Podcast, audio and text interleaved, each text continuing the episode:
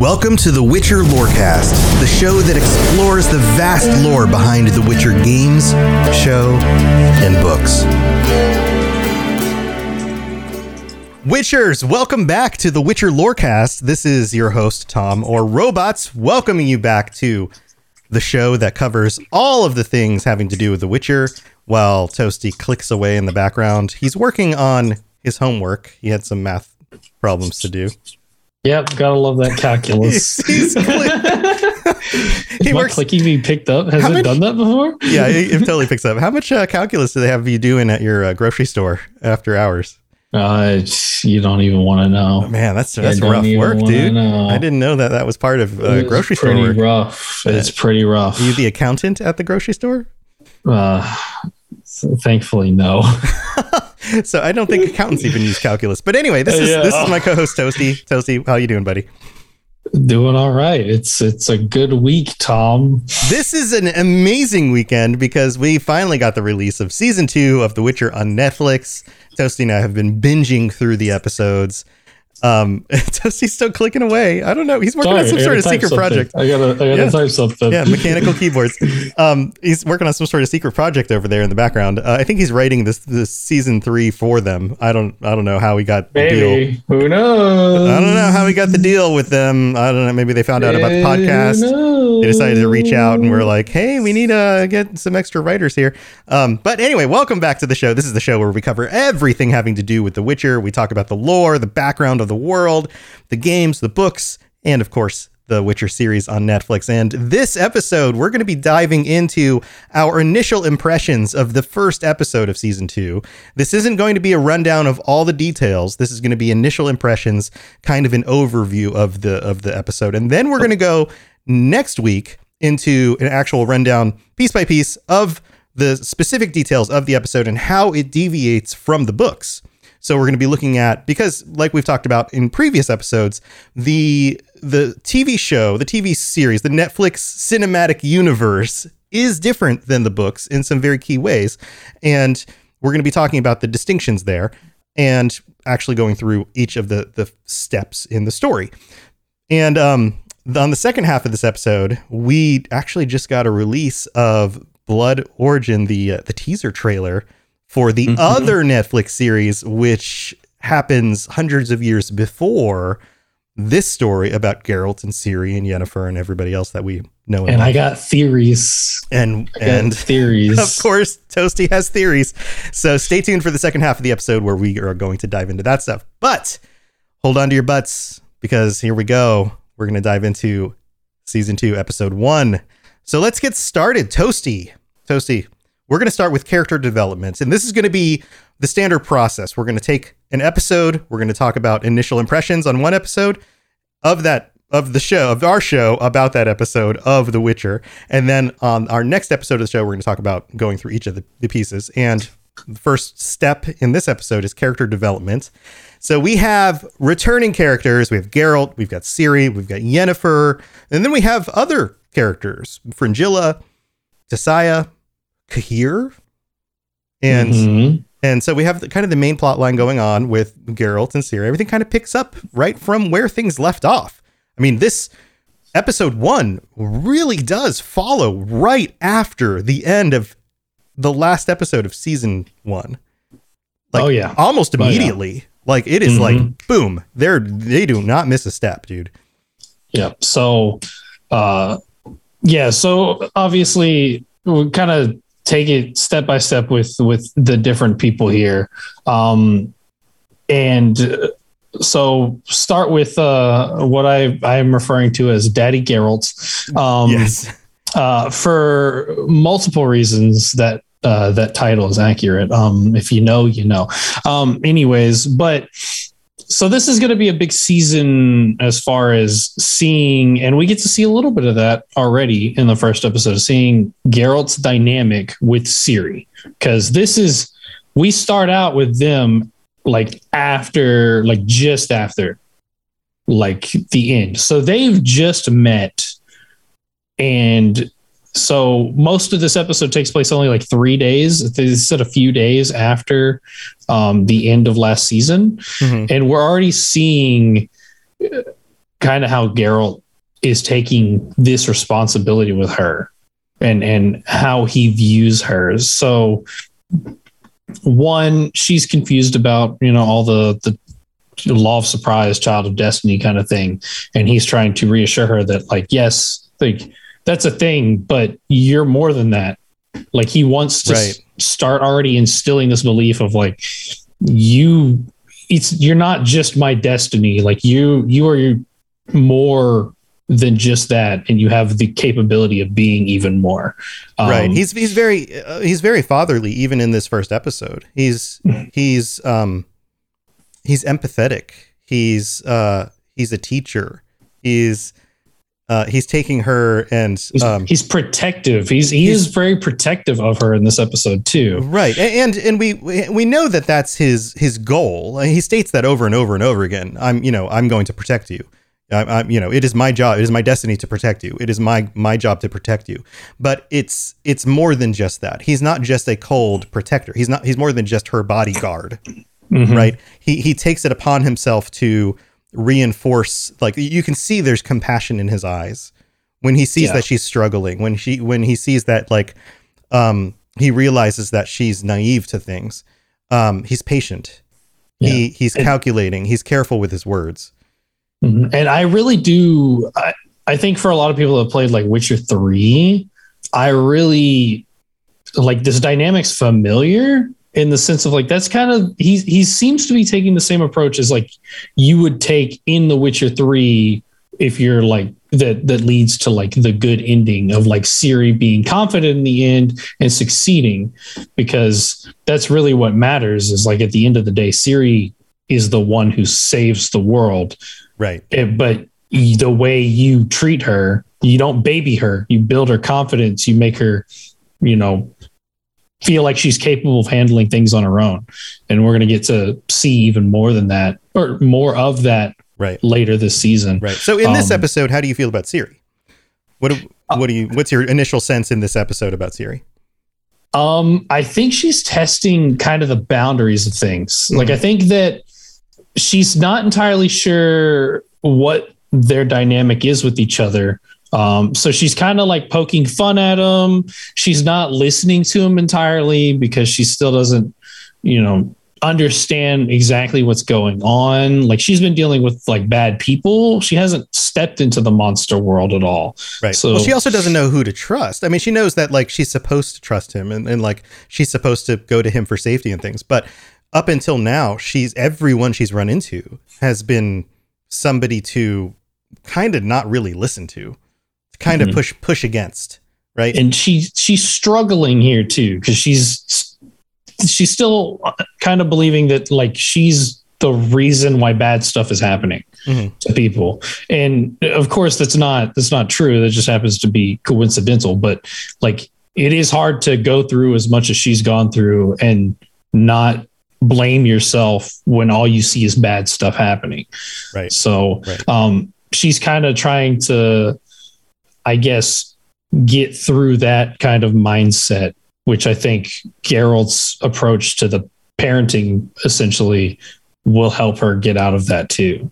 Yeah. So, so we also have uh, Yennefer and um, let's talk Yennefer and Fringilla here because mm-hmm. they're they're paired up, but we have two very powerful women who we just saw in a in in probably the the most powerful situation we've seen them both in in in mm-hmm. the Battle of Sodden, where they both showed off um, their power, their you know their brilliance, and then they are both brought low.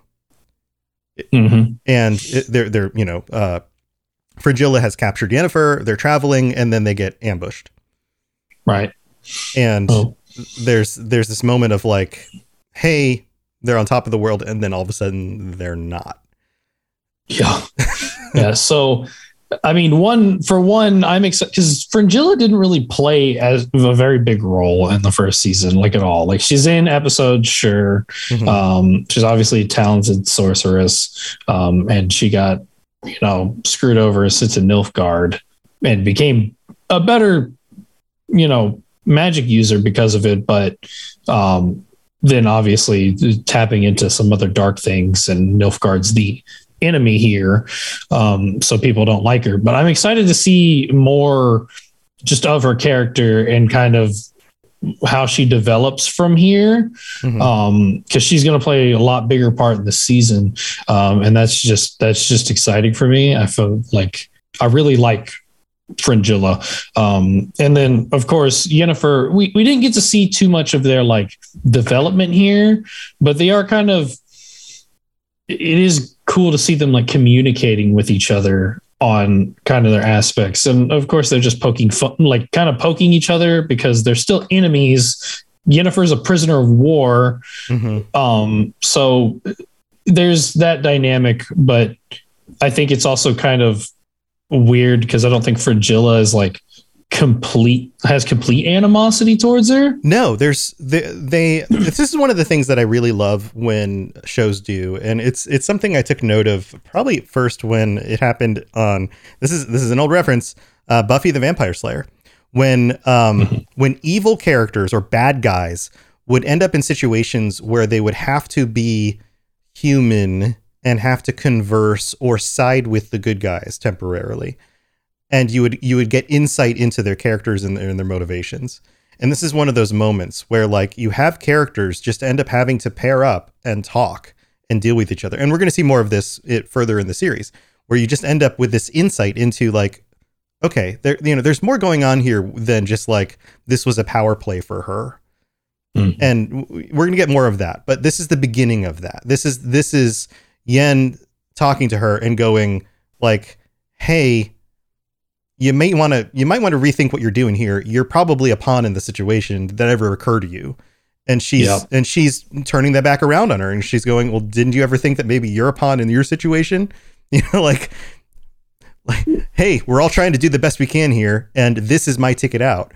You know like they're they're just playing that dynamic back and forth and we're starting to see the the you know the the brilliance of both of their um uh their ambition and the way that they've been playing that ambition and the complexity of that start to emerge from both of their perspectives um and and Fringilla's faith. It's like a thing Yeah. is that she believes in the cause of Nilfgaard. It's not just a, you know, I got sent here, I'm on their side because, you know, they're they're my leader. Like she believes that they're doing the right thing.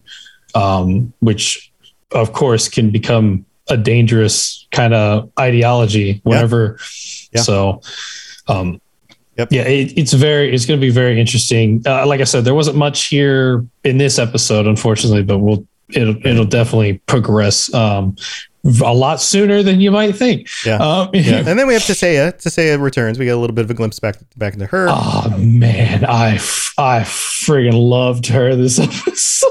this is crazy. yeah so what what specifically Oh, the interrogation scene was so good. It was so so like you're talking about Cahir Yeah, was with with Tissaia ki- trying to get questions because Kate they've taken Cahir. He is their prisoner of war. So Mhm. they've swapped some pretty like powerful allies, and um, they're trying to get information out of him about Nilfgaard's cause, anything basically that they can get about Nilfgaard to to prepare them.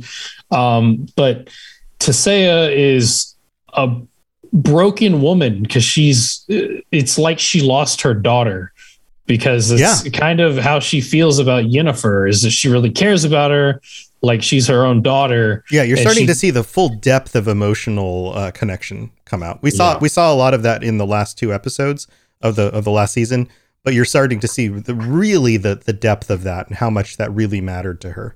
oh yeah so that that whole scene I was I was so excited it was it was crazy just how like it was pretty terrifying um Yeah. with the whole like monologue into it it was and the crunching sounds and everything it was it was great so Yes. uh, yeah, a lot of these side characters that weren't really as big of a deal in the last season are definitely getting their spotlight here.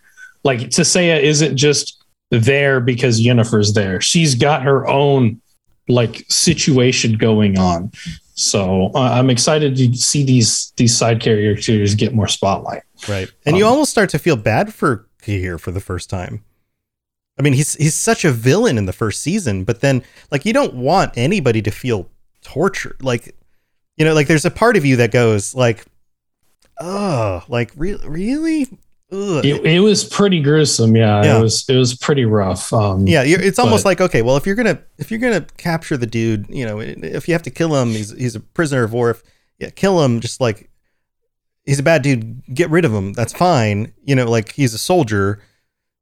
You got to do what you got to do. It's a war. It's war. What you need in war is intel. But yeah, And- what, what you need in war is intel. And okay, you're gonna drain his brain of his memories. Like, oh, man, like, and then like the pain that That- he's going through in that. That was a hell of an insult too. Whatever she's like, if evolution has gr- has carved any groove into your brain, Oh it was no! like- I was like, she just called him a smooth brain, but like in such a uh, a, more like elegant way. It was it was crazy. So yes, yes, and that's one of the cool Oh. things about the Witcher universe is that they they have like a at least some foundation in science, which is we've talked Mhm. about this before, which is really cool.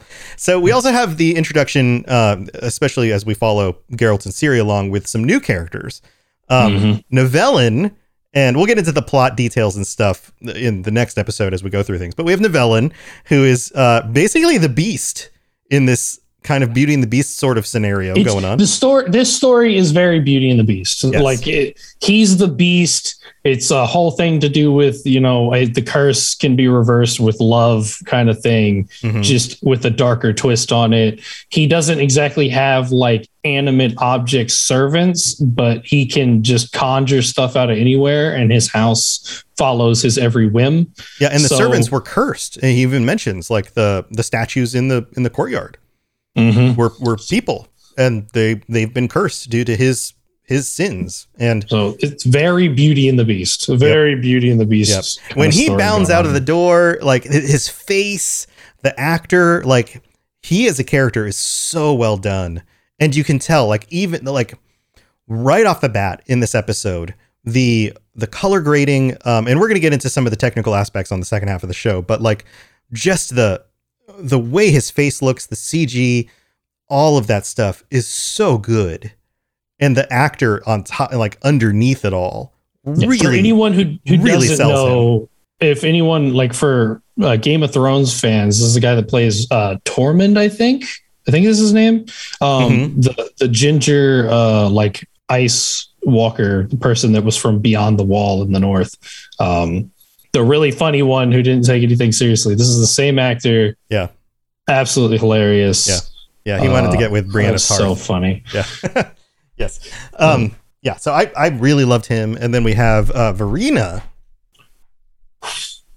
man uh yeah so verena you don't get to see too much of her um verena uh, is a is a bruxa um which is a form of higher vampire um for for people who aren't aware Mhm. um and uh, there's like a bit of a, a weird kind of love story thing going on here between her and Nivellen, um, where where he is in love with her, and it does seem like she's got like love for him too. Like she's got that kind of like shy expression whenever it was mentioned, like you know, and it seems like it's like a reciprocated thing. Um, Right. Right. So, but uh, mostly we get to see her fight and be uh, very spooky. Um, but yes. it- yeah, she's it was very interesting and and all the like the the technical things that they put on top of her to just enhance it because Mhm. the whole that her like speed up thing was so Oh creepy. man. So, so let's talk. Let's let's let's. We're gonna move into let's move into the monster Yeah. section because that makes sense Yeah. right here. So we're this is another section in the way that we'll do these episodes. Is we'll have a monster section. So the main monster in this is clearly the Bruxa. It's it's Verena, and Mhm. she's revealed in stages. We have we have the the town nearby, which is basically abandoned, and then we have people who go into the town and they get attacked by some creature from the sky who basically like flies over them and Drops their bloody like pulls their bodies apart. husks. Yeah, Yeah. like they're not even full. Like they're like a torso and a head. Right, when just she's like- done with them. cleaves them in half and drops their corpses on the ground.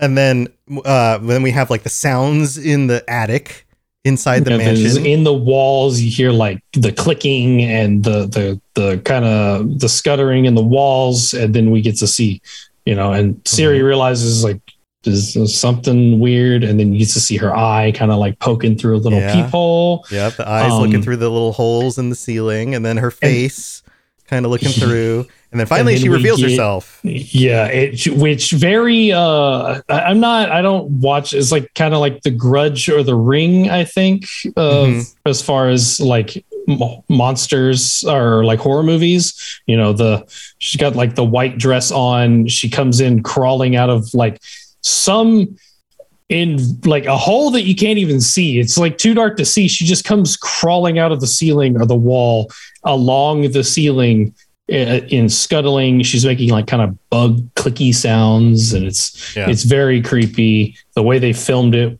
just enhanced that Right. Um, the and- time the time scale is played with. The the the way the movie moves forward while Ciri is sleeping. It's like it's like the, the- it moves more quickly, it moves more slowly. Uh, even her motion is exaggerated. Her her, her head kind of glitches around, and her arms and things move at these different rates of motion. It's it's as if she is like inhuman in in j- even just the way she moves. but then we get a cool little thing where we and I, I this is something I think that they're probably going to mess with more as we like continue along in this series um, of monsters with humanity.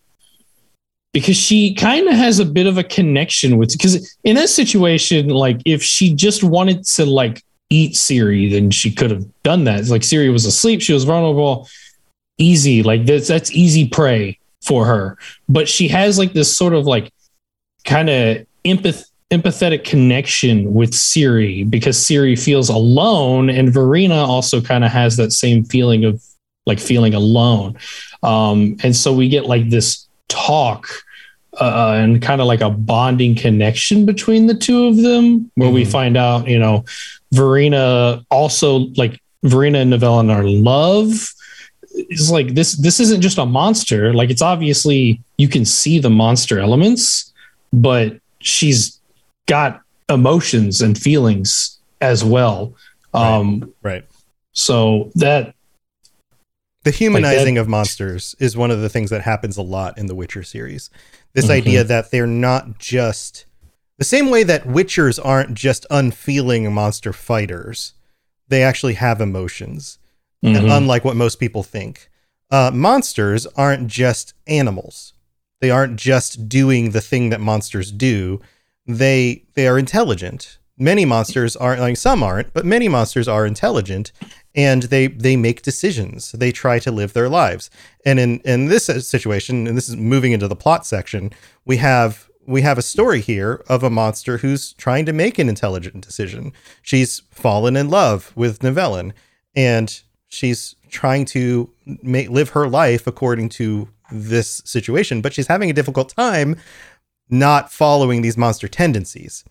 and yeah she like her monster side is is she slips back the into best it. of her Right. And she's tried to make this, you know, this pledge to him that she's not going to hunt down humans because he doesn't want her to go hurt people, but she still falls into it and does it. And he forgives her for it because he loves her, but that creates a dilemma. And that that's ultimately where the plot goes through. And and and we'll discuss more of this in the next episode as we go through Yeah. all the plot points. And- Um final stage of her is uh during the fight where she turns into like her actual like vampire form yes. which is like a a big bat essentially right. um which uh, yeah it's it, it's it's cool like uh, we get to see you know kind of where the flying aspect comes out um I love how they did it in in steps too. You know, like her mouth when she would like oh ah, the like mouth you could see the, the, mouth, mouth, transform, freaky and then you could see like her face begin to transform more like it, and then finally her whole body like went full like bat vampire thing when she started flying around. Um, and it, it gave you this sense of like uh, it, it wasn't just like a like a werewolf transformation where it's it's like you you the the stages in between are just a process of going from one to the other. It was more of a different parts of the body could change depending on wh- how how monstrous or how human she was being at the time. If that yeah, makes sense. it- yeah, and so uh, obviously, just for for the one monster we get, it, they did they they really like gave it all to us. Um, so uh, move on to the fighting. yeah, yeah. This the fighting would be the next place to go here because that's where we see the monster happen, right? Is in the mostly in the fighting scene here. Um, so what did you think about about the fighting in this compared to the last season? So um, it's it's obviously different because we didn't really get to see Geralt fight a lot of monsters in the first season. There Most of the time, he just killed. They, they were dead. So There We'll was it the there was the in the first episode he's he's fighting the monster in the water. yeah, so we get to see that fight, obviously, um, which there was a big thing. Um, that's how we are introduced to it. Uh, second, let me see. I'm trying to think. Second episode's all about Yennefer, really. The if you count uh Torque, but not really, like the goat guy. Mhm. Um, they're Yeah. mostly just fist fighting. It's not Right. like actual monster fighting. right. Um, There's dra- the there's- drag. We see a dragon. There's a little bit of fighting there. but, not he doesn't really. really. fight the dragon. Right. He fights the people defending Yeah. the dragon. Yeah, and- Kikimora. Ben and Tamaris is Kikimora.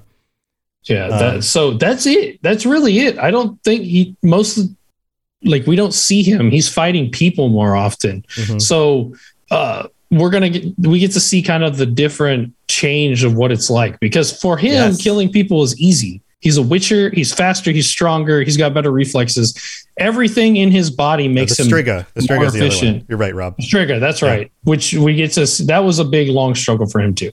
Mhm. Um, Yep. But we get to he he kills people efficiently because he's better. Like his body is better equipped to just kill them And he's more more trained. easily. He's more Yeah. trained than the average thug on the street. Like he's actually trained at combat compared to, you know, a street thug. But So- when it comes to monsters, like monsters' bodies are to the level or more than his. Like Oh, yeah. they are. This is why his body has been enhanced to the point it is is to fight monsters. Try at least So- try to equalize it a little bit. Yeah. So in in this one's a, a it's a obviously the fight's a little bit more complicated because it's a flying enemy, um, and so and, and obviously Verena goes for kind of like stealth drop attack kind of tactics Mhm. where she gets Yeah. out of the way becomes hidden and tries to ambush him from like his his rear. Um but then so also- he's using his senses. Oh go ahead. Also, uh, grabs Ciri and tries to use Ciri as yeah. like like yeah you're, you're right. She um she doesn't she doesn't stand toe to toe with him she she uses ciri as as kind of a, a a thing to get in the way she um she flies off and then comes at him from angles that he shouldn't expect her to come from you're right but his senses are heightened and he can Yes. still detect it. Um, and he's got potions and stuff, so he's even more beefed out.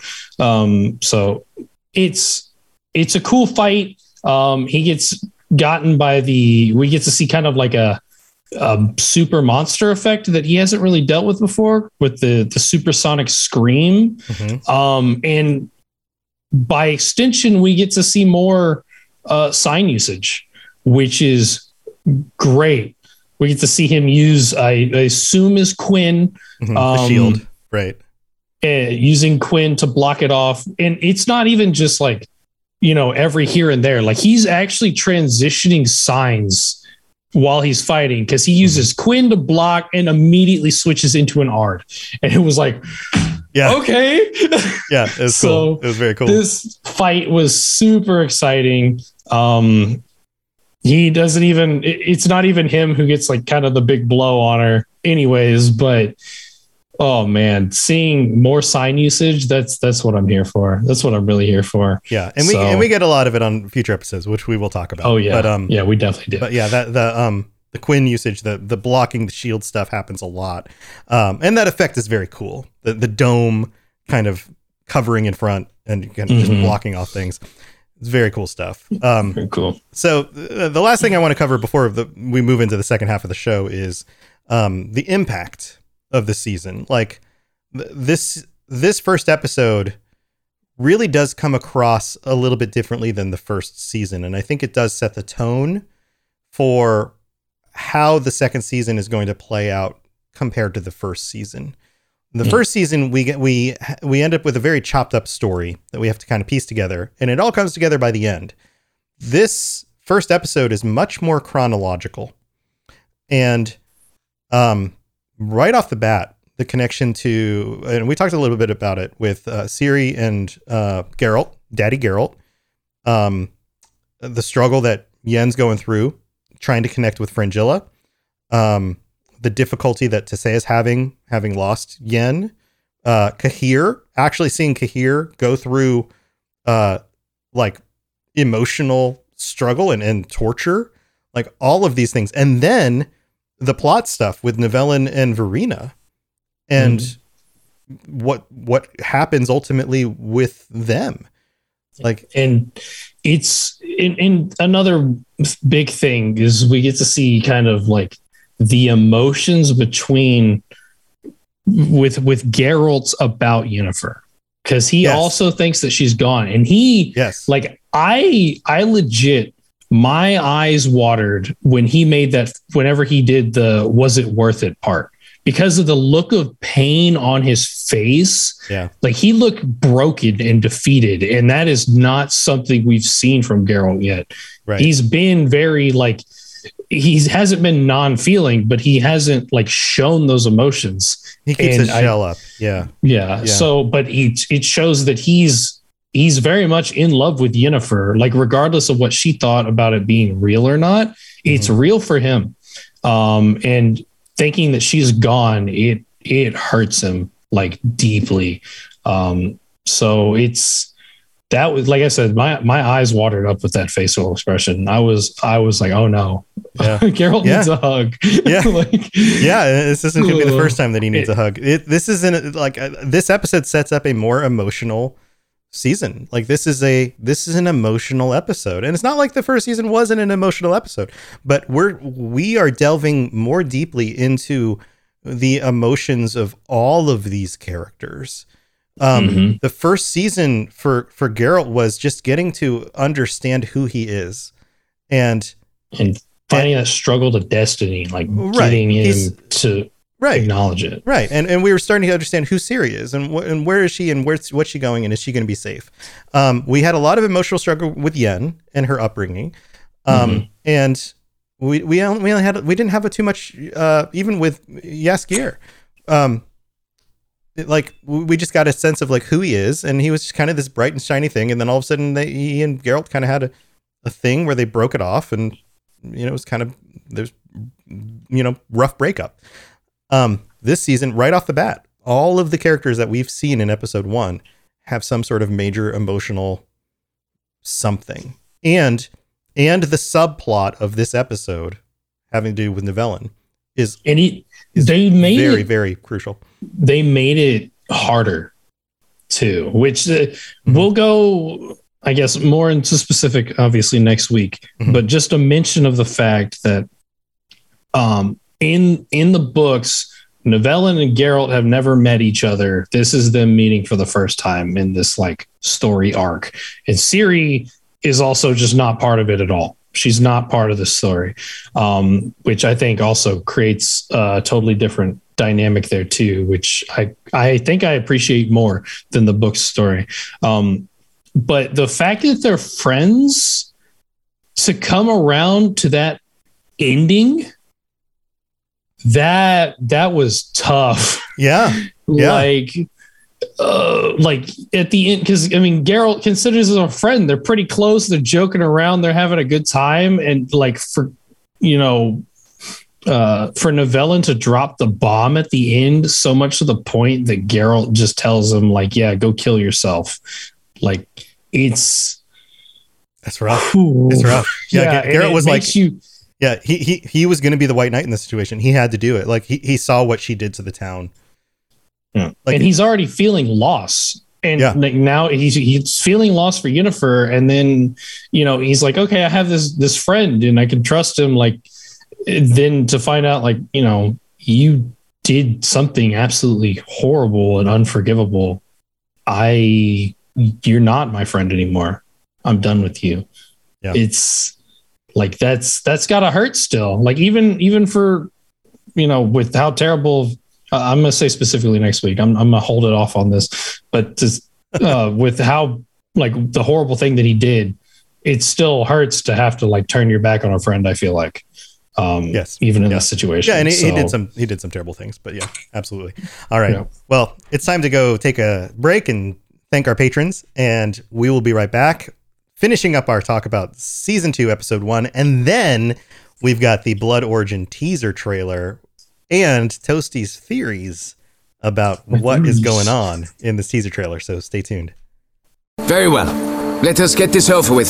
Something has infested my vineyard. Mm-hmm. Great. Let me go prepare my something oil then. Very well. Oh, I hit the button accidentally. We're just going to listen to it twice. Uh, this is the part of the show where we get to thank our patrons who are absolutely amazing. And we've got a brand new patron. Welcome to Mr. Rainbow Cow. That's an awesome name. Welcome to our Patreon. Thank you for signing up. And thank you to all of our patrons who help support us every week and help to bring this show to you guys. Uh, Toasty and I very much appreciate it. This is a this is a side project for Toasty, and this is part of um, multiple shows and the network that I run, and part of what helps me to make this a full time job for myself. So this is very appreciated by both of us, and uh, you help bring this show to everybody every week. So very, very much appreciated. And if we do anything to help you get through your workday, your work week, your workout, or working on hitting those high notes for you know those holiday tunes that you're singing because you're going from house to house singing uh, caroling which is a super antiquated custom and is super weird when you're walking around in neighborhoods these days knocking on people's doors and making them stand awkwardly in front of their houses looking at you singing carols to them because that's super weird. I don't know why you still do that but you know if you're working on your high notes and somehow listening to a podcast at the same time then go to patreon.com slash witcher lorecast and check out all the different tiers and see what you would like to sign up for because you can get ad-free episodes and join us on future episodes of the show and all sorts of stuff. And uh, with that said, our Lesson tier patrons or tier four patrons and higher will be joining us on next week's episode, which is on the 27th. We're squeezing it in right between Christmas and New Year's. And we will be having an awesome episode. So next week is the patron show. So two weeks from now was when we'll be following up on our second episode about episode one. Um, I'm sure we're going to be talking about season two. Oh my I'm- God. I'm sure we're going to be talking about season two. Yes. We Yeah. we won't be going over specific details about episode 1. We will be going over impressions of the entire season with our Yep. patrons. So if you want to gush about the entire season, tell us your thoughts uh, or even tell us your complaints. Tell us all of your thoughts and share with us on a podcast that is actually the it's act, we are actually we're going to pat ourselves on the back a little bit here Toasty. We are the um the highest rank Witcher podcast in the known spheres. I'm just going to say it like that. I mean, it's the truth. It's the truth. I only know of one sphere, I but I, I only know of like one other Witcher podcast, but uh, I mean, there's a few out there. We're the we're the top ranked one, but that's there hey you go. There hey. you go. So if you want to get on a podcast, go check out our Patreon. You can join us next week. Um, so Also, also, I would just like because I, I feel like we don't really like advertise as much the specific things, even even if you know like twenty five dollars. That's our tier four pricing. Mhm. Um, it's a little too much for you. You can do the what is what is our mid one? It's like ten. ten bucks. For- Yep. Tier 10 three. we have the three. ten dollar one. Mhm. You can send in an audio clip. So if you still want to gush, but like you want to gush at a cheaper price, you could send in like a, a- an audio clip, and we can add it on to an episode. That is that is one thing that we do for our ten dollar uh, tier. Yeah, so look at it. you Go still have the the opportunity to kind of put your thoughts across on the show if you want to. Yeah, just send us an MP3. Do a little recording. Send us an MP3. We'll stick it on. Um, there's all sorts of stuff. Go look at the different tiers. See what you like. See where you want to sign up, and we'll you know just we'll set it up for you. And if you're curious about doing the live show, we record on Monday nights at 9 p.m. Eastern time, U.S. time. Uh, that's 6 p.m. Pacific in the U.S. And if uh, you live in a different time zone, I don't know the math off the top of my head, but you can just Google it, figure out what time that works out for you. And we do it live on, and we are now live on Twitch and YouTube and Facebook and Twitter. I'm restreaming everywhere, and I'm trying to get everybody on any of those platforms. If you're watching us on any of those platforms, to um, to actually move over to YouTube because that's where our point system is. So if you are watching us currently on Twitch or any other platform, if you move over to watch on YouTube and there's a link in the chat, then you can collect points for giveaways. And so we're doing a bunch of giveaways, including my hat. And anybody who doesn't know of the Robots Radio Network and all this stuff, this is not going to make any sense to you. But if you've been watching our podcasts and, and tuned into this stuff for a long, long time, this is the hat I've been wearing for three years. And, and it shows up in my pictures and on, on shows and things like that forever. There's only one of these. It is a custom hat that I've had. It says robots on the front. This is It's like iconic. It's the iconic robots hat. A lot of people have asked about like, hey, where can I get that hat? You can't. It doesn't show up on any of the stores anywhere. You can Well, I mean, you can make it for yourself. that specific one. But now hat. you can get this specific hat. I am I'm putting this in the giveaway. So the only way to get it is to watch us live on YouTube, and you can watch any of the podcasts or the game streams that I do on YouTube now. So the Robots Radio YouTube, just search it, Robots Radio YouTube. You'll find the channel. And so in the evenings, come Monday nights for this show or any of the other nights for any of the other podcasts I do or the game streams. And as long as you tune in live, you'll collect points. And then that means that you can buy raffle tickets later on within the next few weeks. I might do it at the end of the year. I might push it back a little bit later, let everyone get enough points to get in raffle tickets. And I will sign it for you. It'll be signed. I'll wash it, so it's not going to be sweaty or anything, and then I will send it to whoever. will you dry clean it? Yes, it'll be nice and clean, and I'll sign it, and then it'll be a, a collector's thing for for somebody to have the official robots hat that is not existent anywhere else. So that, and then I also also will be doing giveaways for other things like Robots Radio merchandise, like shirts and stuff, and then maybe even some CD keys for video games and things like that. So all sorts of awesome stuff. Um, I'm trying to grow the viewership on the YouTube channel specifically. But if you don't like YouTube and you want to watch us on those other channels, you can do that as well. So that's all the stuff that's going on there. And we've got two new reviews that we got to knock out. Oh, Two. man. yeah, we've Oh, got man. one in the United States from C11 Pagans who wrote Blown Away five stars. I was scrolling around on the internet for the score of the video game, which is awesome, by the way. Happened to find the podcast, so I said, F it. I'll give it a, a listen. I didn't realize how much I would enjoy it. I'm very picky about podcasts. I have been listening to it almost nonstop for the last few days. I usually have it in my earbuds at work. Thank you for reigniting my enjoyment for the games and the books. I recommended the Fallout, Skyrim, and Witcher lorecast to my coworker. Thanks, that's awesome. He loves Bethesda games, but I told him it's a very nice, in depth teaching of Witcher lore. I will be recommending it to more friends and family that get into The Witcher. C11 Pagans, that is awesome. Thank you so much. Um, I'm glad that you checked out some of the other shows on the network and that you've been recommending it to your friends. That is so cool. Thank you. Welcome to the community. I hope you, uh, you know, log into the Discord if you haven't already and They, they introduce have. yourself They've been Have they? fairly active in the Discord lately. under the Um, same name.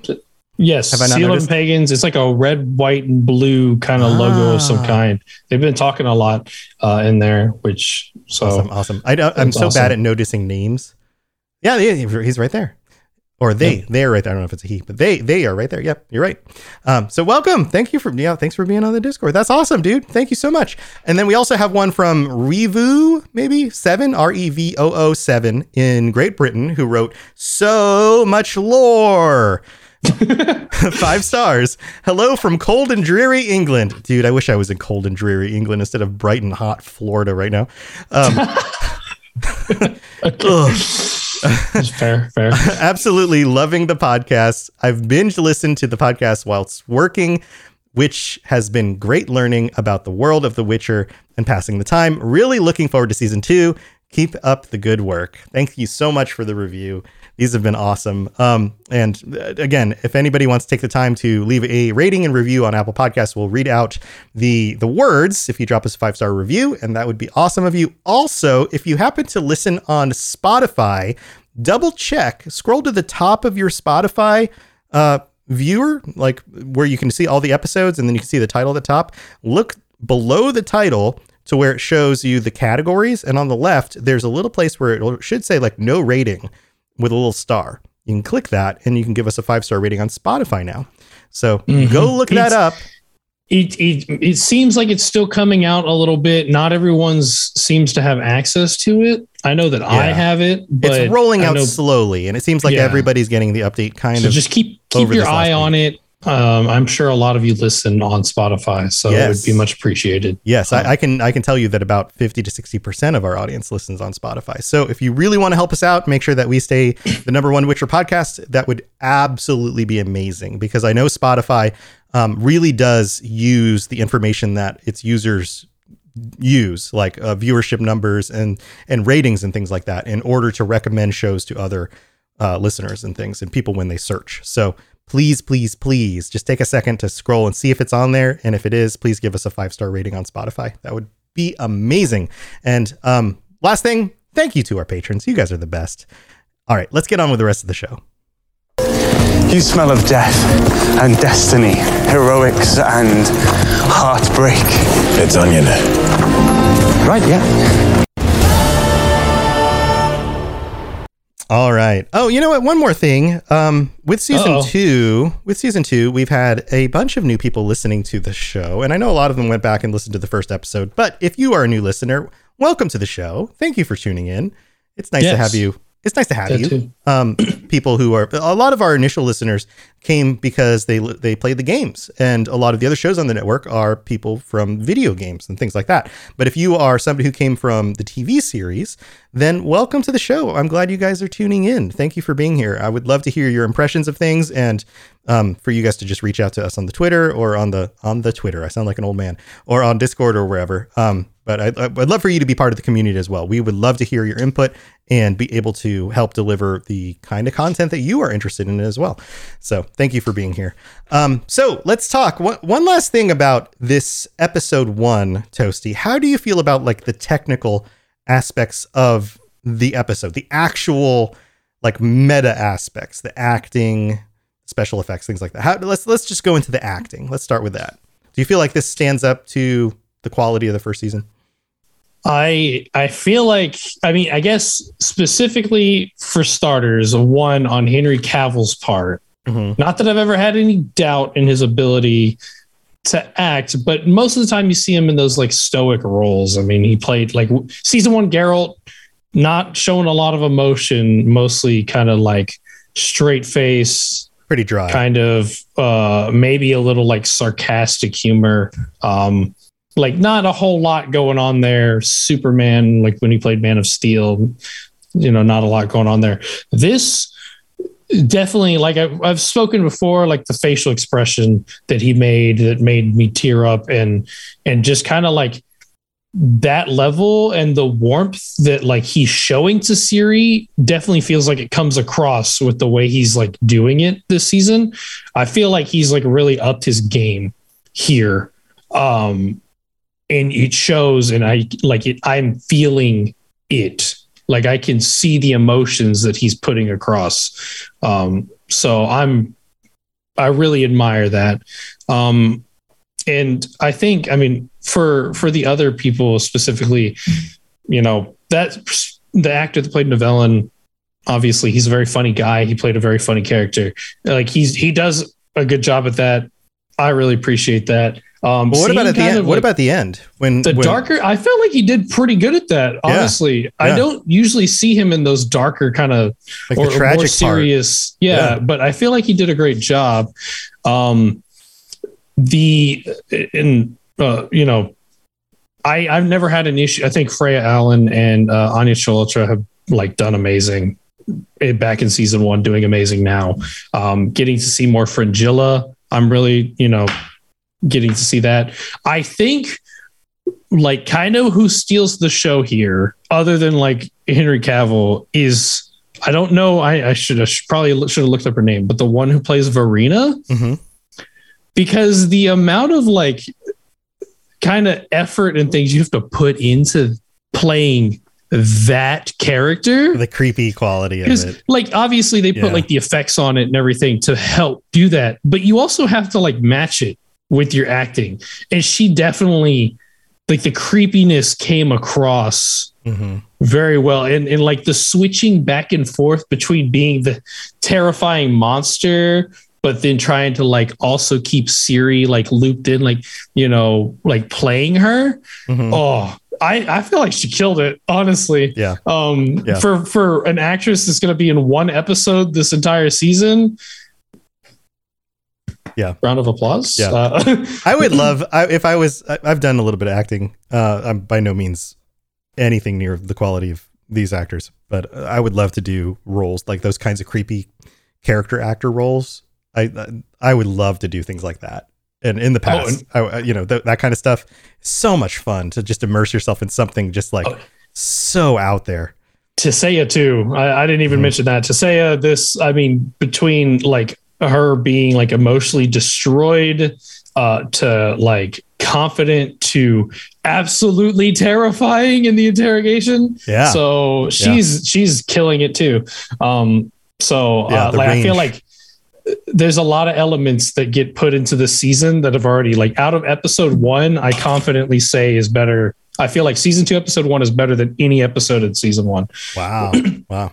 Honestly. So let's talk about let's talk about like the filmography, the effects. Um, right off the bat, where we see, uh, I mean, just the snowy scenes, the dark, the um. I noted it to my wife. The um, and uh, I've mentioned color grading before on the show. The the way the dark blue light of like the moonlight on the snow, like everything that's white in the scene has this dark blue coloring. But it's then very dark and spooky it's here. dark very, and spooky. um, but then the the torches are orange and yellow, mhm. and those are the only colors you get in the scene. Is the dark blue, the walls, the snow, their faces, and then the very limited glow of the torches.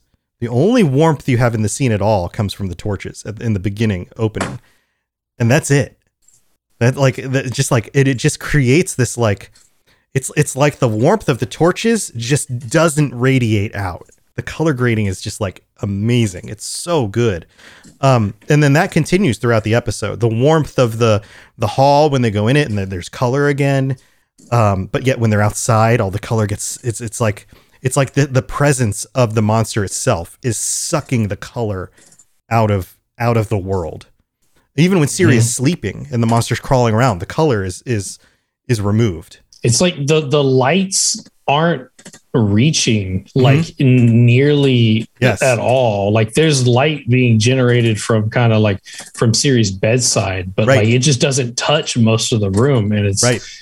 Right. So it makes it pretty scary. Um, Yeah. So those those kinds of things are like that. reminds me of like stuff is- Until Dawn. If you've ever played Until Dawn, Mhm. um, where it's like basically like the black of night on the top of a mountain, very snowy, kind of. Yeah. Um, that like spooky level.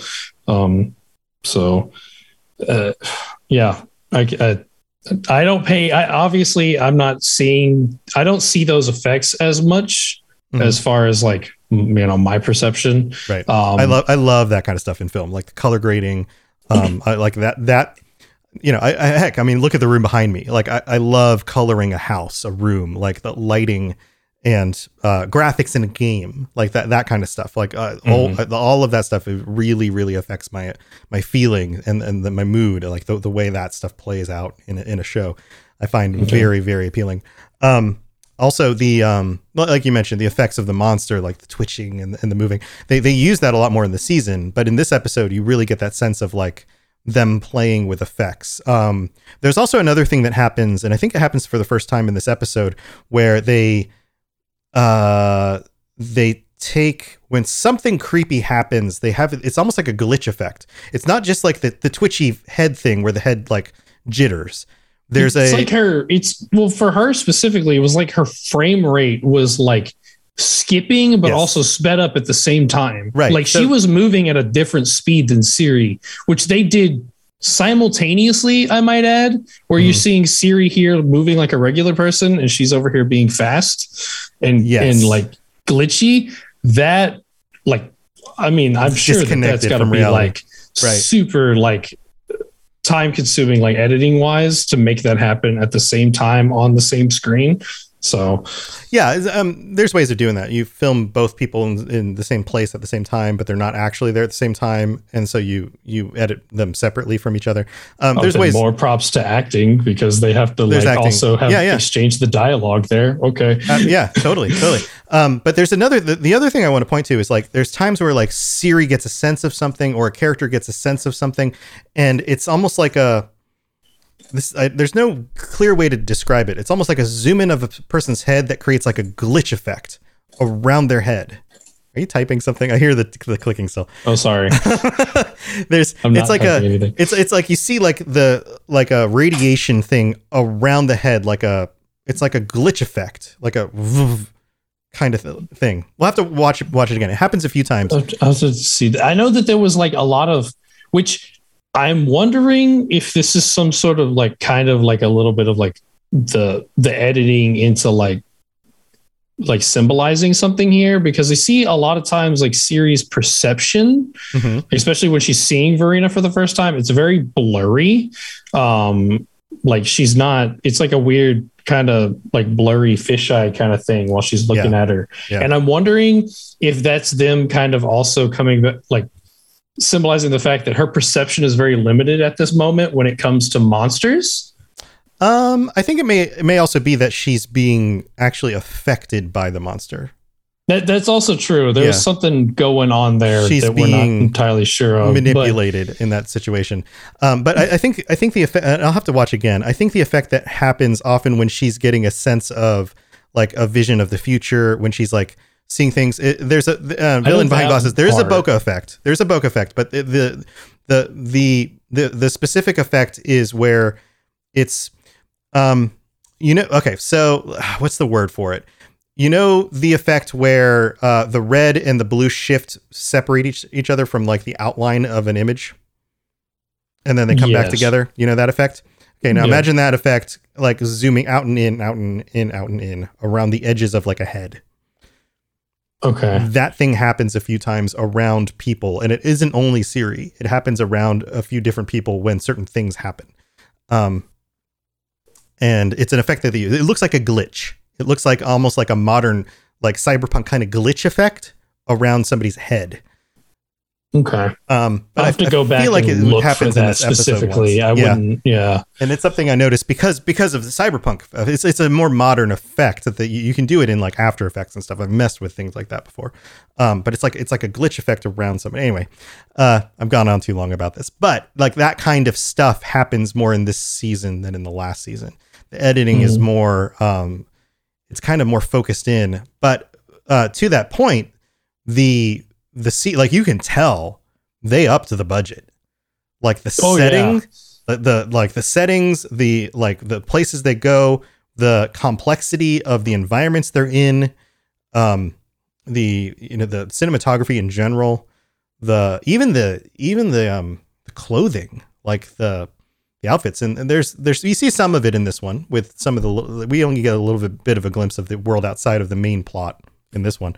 But um you know just like man there's there's a lot of I mean, also stuff. just in the sense of like choreography. I know Mm-hmm. we haven't specifically this episode. It wasn't too much with the fight uh, as far as like you know fight choreography. There's still a little bit there, um, and then of course like the uppage and sign usage. That's also like more effects that they have to like add onto the screen.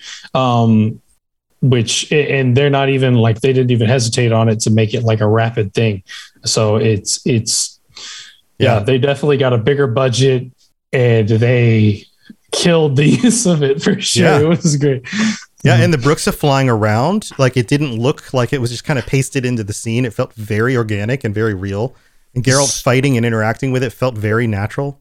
was there as much slow mo in season one i feel like there was like a lot of mm. like as far as like whenever it came to like being slow mo shot back by the sonic scream thing like he got like There was some of it. and then Yeah. and then the harpoons at the end where they like slow motioned like just for that moment for us to see that like there's a harpoon impaling this guy and then just back to Mm-hmm. Yeah. normal speed Yeah, those harpoons were massive. That, that was Oh, yeah. intense. That whole thing where like, like yeah, that was that was intense too for sure. Um, Uh, oh, yeah. So it, it's just so good. yeah, they just they definitely raised the bar with all of that stuff. Well, all right. Well, we need to wrap that that up. We need to take a. We're going to take a look at the Blood Origins trailer. I'm going to play it right here for all of us to watch. And um, and if you're not watching right now, you can watch this. This will be up on the Witcher Lorecast YouTube channel if you're not currently watching, um, or you can just listen along. And then we're going to get Toasty's theory about what's actually going on in the trailer. So here, I'm going to mm-hmm. pull it up for you guys right now. Oh, and it resized. Isn't that wonderful? Here we go. Let me let me just fix it. It's Let me- fine. let me fix it. Put it up on the screen just so it fits the screen. There we go. All right. Here it is. We we don't have to worry about nothing. Cause we got the fire and we're burning one hell of something. And we gonna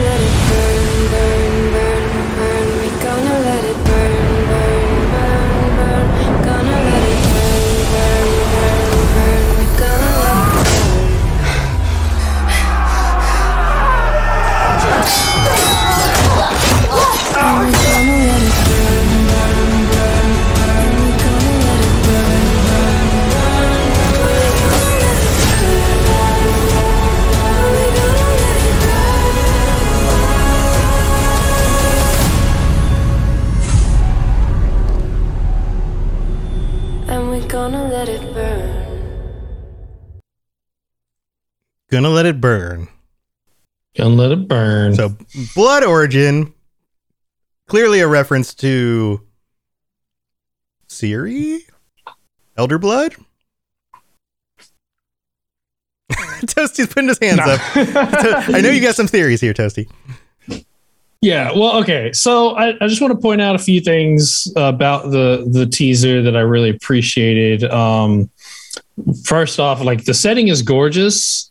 Like they they do a bunch of like scenic shots in this, and they oh my god, I don't I can't remember. I think they filmed that in what Iceland or something. It looks absolutely amazing. Um, oh, it, Mhm. like they're just like they know that they filmed in an absolutely gorgeous location and they're just like hey we want y'all to know that we filmed in an absolutely gorgeous location Yeah. um yeah. Can, can I real quick for anybody who hasn't seen this yet, who's still listening to the episode, we get we get some fight scenes. We get what looks like three elves. mhm. We don't see witchers. nope We don't. This is not like oh, there's a witcher here fighting monsters. No, these are these are elves fighting soldiers and scenic locations and uh, uh, interesting looking set pieces. That's that's most of what we get in this trailer. yep yep so uh second thing i wanted to note is that like the diverse cast which i really appreciated Mhm. um because it seems like with the the three what i would assume are going to be the main characters here we got uh two women for one uh one of asian descent one uh um i've tried to i Ca- just. Caucasian. Uh, we got the Caucasian guy, Right. um, Yeah. and then uh, the the the black girl. Um, but so like we're already seeing that, and then there's a few shots of other people where they look like I think there might have been uh, someone that had more of like a Middle Eastern descent kind of look going on. I'm not entirely sure. Mhm. So obviously they were like, okay, we're gonna have a very diverse cast. Um, and I know I don't know anything about any of these actors in particular, except for um, the the Asian woman Michelle Yeoh. I, I don't know how to pronounce the last name exactly. Y E O H. Yes, and she she's done a lot of uh like kung fu movies from what I've heard. Um and she was also in Shang-Chi um if for anyone has seen that and she definitely did a lot of really cool like fight scenes in that too. So that's going to be really interesting to see. I know she's really talented when it comes to that stuff. Um so that'll be fun. Um those were just my my notes, my, my small little notes about it. There wasn't a whole lot going on there. Sure. Um, speculation time. bringing out the cork board and the yarn. Uh-huh. Um, Uh-huh. anyways, so I think some things that are of note here that we don't see. We don't see any witchers. No witchers. I think the people that I'm not entirely sure, but I'm pretty sure maybe the people that we're seeing them fight are humans. I'm not sure. They're all wearing kind of armor and stuff. It looks I- very human-y armor. These look like human kingdom people. Yeah. Yeah. I think because all of the people, the main people that we see are all elves. Mhm. All of them are elves. Mhm. I think that this is going to, uh, and maybe I missed news or something. Uh, you know, uh, who knows? I think this is happening exactly like right after the conjunction. Yeah. I think this is like this. This is this the elves' world, and humans have just shown up. And because we also don't see any magic, That's true. we just see fighting. We don't see anyone using magic, and we know in the Witcher universe they love their magic. They definitely don't have problems showing us people doing cool magic stuff, but we don't see it. right. at and, all. And we we know that after the conjunction of the spheres, magic increased. There was magic before then, but magic became more powerful. yeah, chaos introduced with the conjunction, which people started to learn how to use, but it takes time, obviously, to do that. Mhm. Um, so I'm seeing those things, and it leads me to think that this is exactly right after the conjunction, and we're seeing the conflict that results from it. Um, which that just sounds super exciting. Um, Yeah, dude. and I think I'm not entirely sure, but as far as Michelle Yu's character, I noticed a very distinct contact color um, with the green. I Mhm. think it was, I would say that was green. Mhm. Um, and green eyes are very like the very like vibrant green eyes are very significant when it comes to the elder blood. So it's it's I'm not sure where they're going with it because we know where it's supposed to originate from, but we know that they delineate from this. This is the Witcher cinematic universe, so uh, they could go wherever with this. This could be even further back in time um, than we know. Uh, so Yeah, I'm trying to find a good good look at her eyes. They look kind of bluish in some of the shots here. they might be. It's I'm trying to find a like a very clear like in that that I don't think there's any like pulled. clear frontal. Oh no! Whenever she's practicing with the sword, yeah, it's that- towards the beginning of there's it. one out of focus. time. This one they're they're a little bit more greenish, but she's further back in the in the frame. Um, yeah. Um, And and of course she also has like an interesting kind of design going on with that with like her she's got like kind of facial tattoos. I think there's runes kind of written on her forehead too. So um if I had a better shot, I could probably see if I could try and translate those runes, but yeah, um, Yeah, it's hard to tell- it's I hard to tried tell. to, and I think I think they're supposed to be green. I'm maybe not. Um, Yeah. they might be more blue. right. But- and here they're they're shiny blue, but if the if the screen if the if this whole entire shot is color graded shifted blue, it could shift the green to blue. So, So, we don't know, right? Yeah. Um, yeah, this is this is cool, but yeah, it looks like all of these characters are elves. It looks like, and you have um, you know, characters like this guy right here, uh, who for listeners I'm going to describe as he looks kind of like a priest character with a staff with what looks like two spheres on it. Seems interesting. Um, but the it looks like the elves are in power here. They look Yeah. like they are. This doesn't look like the elves that we see in the current series, where they are, you know, scraping to get by, living in the woods, on the run from the humans who have basically taken over the, the world. These look like they might be more established. Mhm. and some Except of the stuff looks a bit more. Yeah. Kind of like the the the weaponry is a bit more kind of archaic looking. Mhm. Um, always like the, the the some of the stuff is really basic. The the dude with the axe is just a really basic axe. Um, she uh, one has like a really kind of fancy ornate sword. Um, but like their shields, I noticed their shields were just like these square kind of slabs of metal. But it didn't look like there was any refinement to them. They were just like like they took a cut out a piece of metal, bolted some reinforcement plates on it, and that's a shield. So Yeah. mm, Yeah. Yeah. Interesting. I don't know. We'll have to see. Like, um, uh, Villain Behind Glasses says maybe it's set during the human takeover. It could be. Maybe the humans have been here for a little while and they're now revolting against the the other races. They're starting to Mhm. to push back against them. It could it could be then. Um. Yeah. See, this is the scene where they're.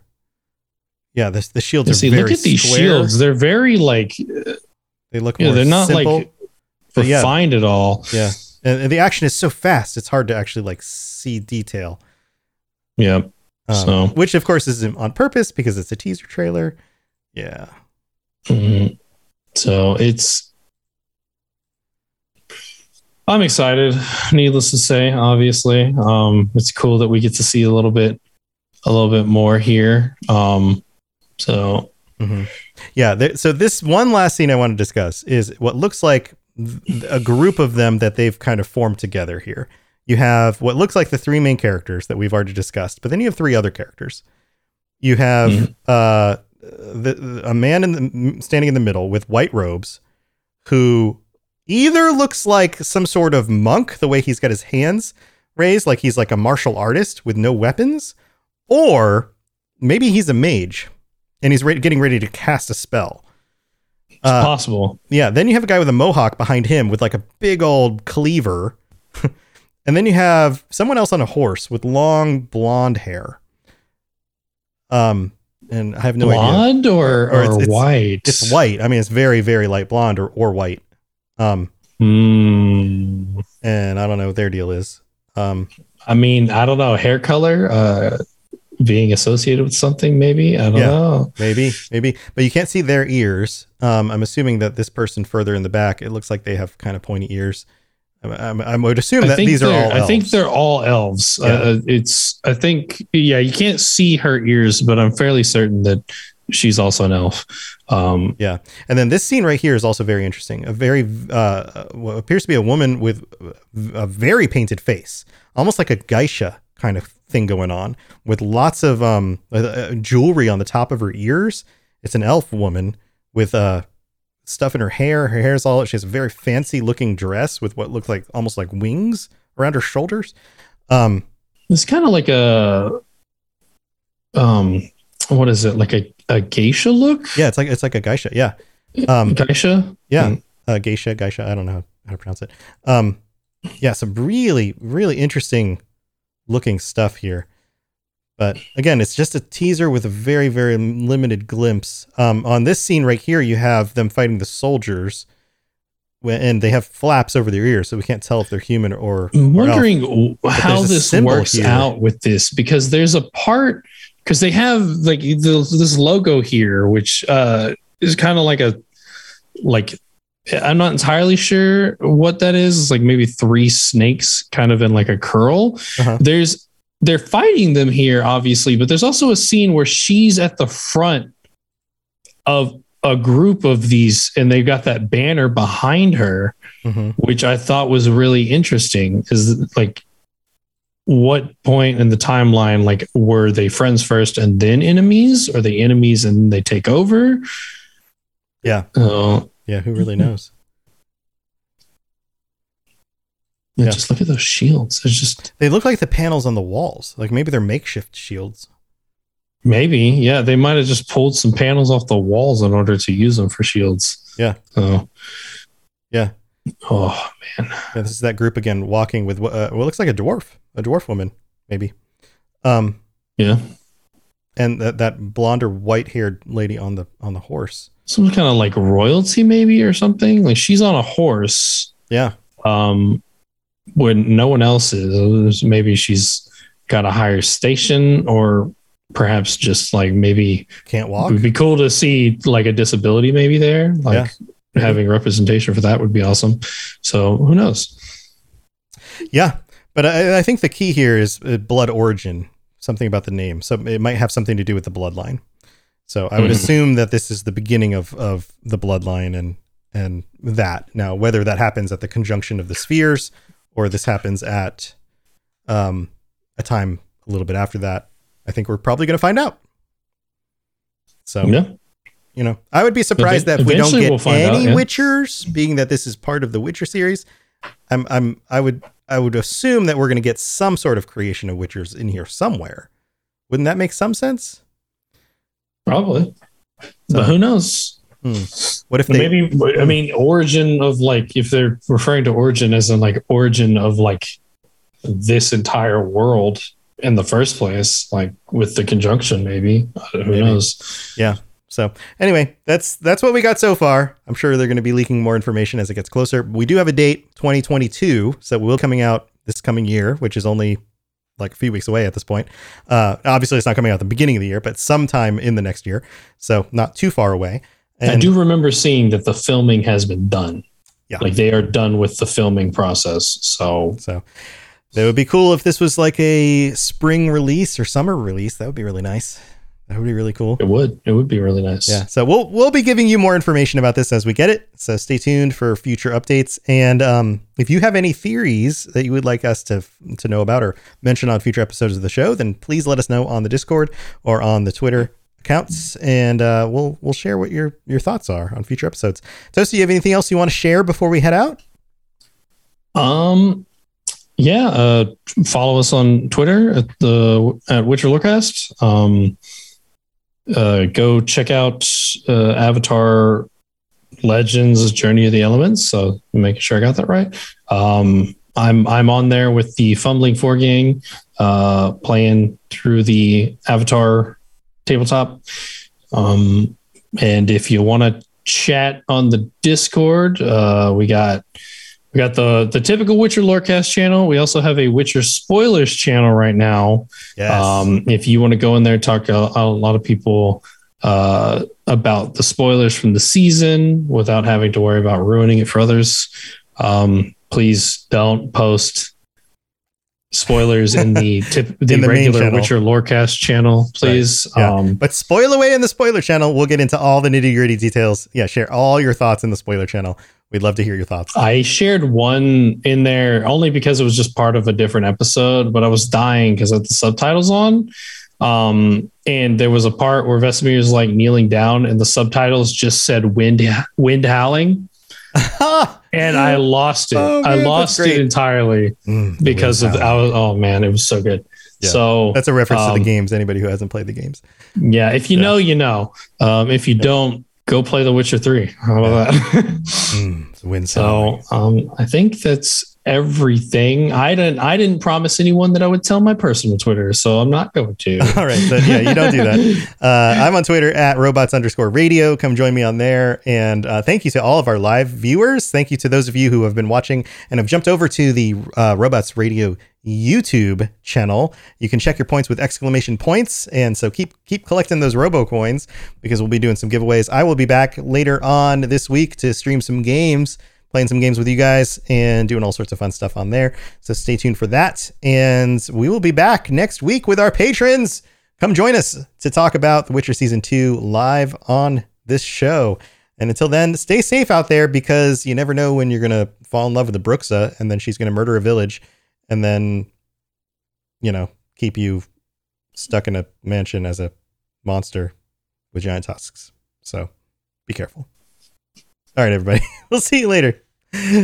later. Bye.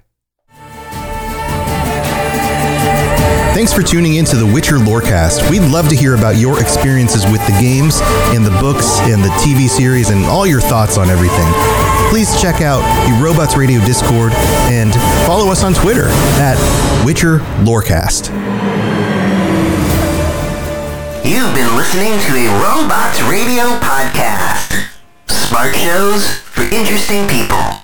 Check out all the shows at robotsradio.net.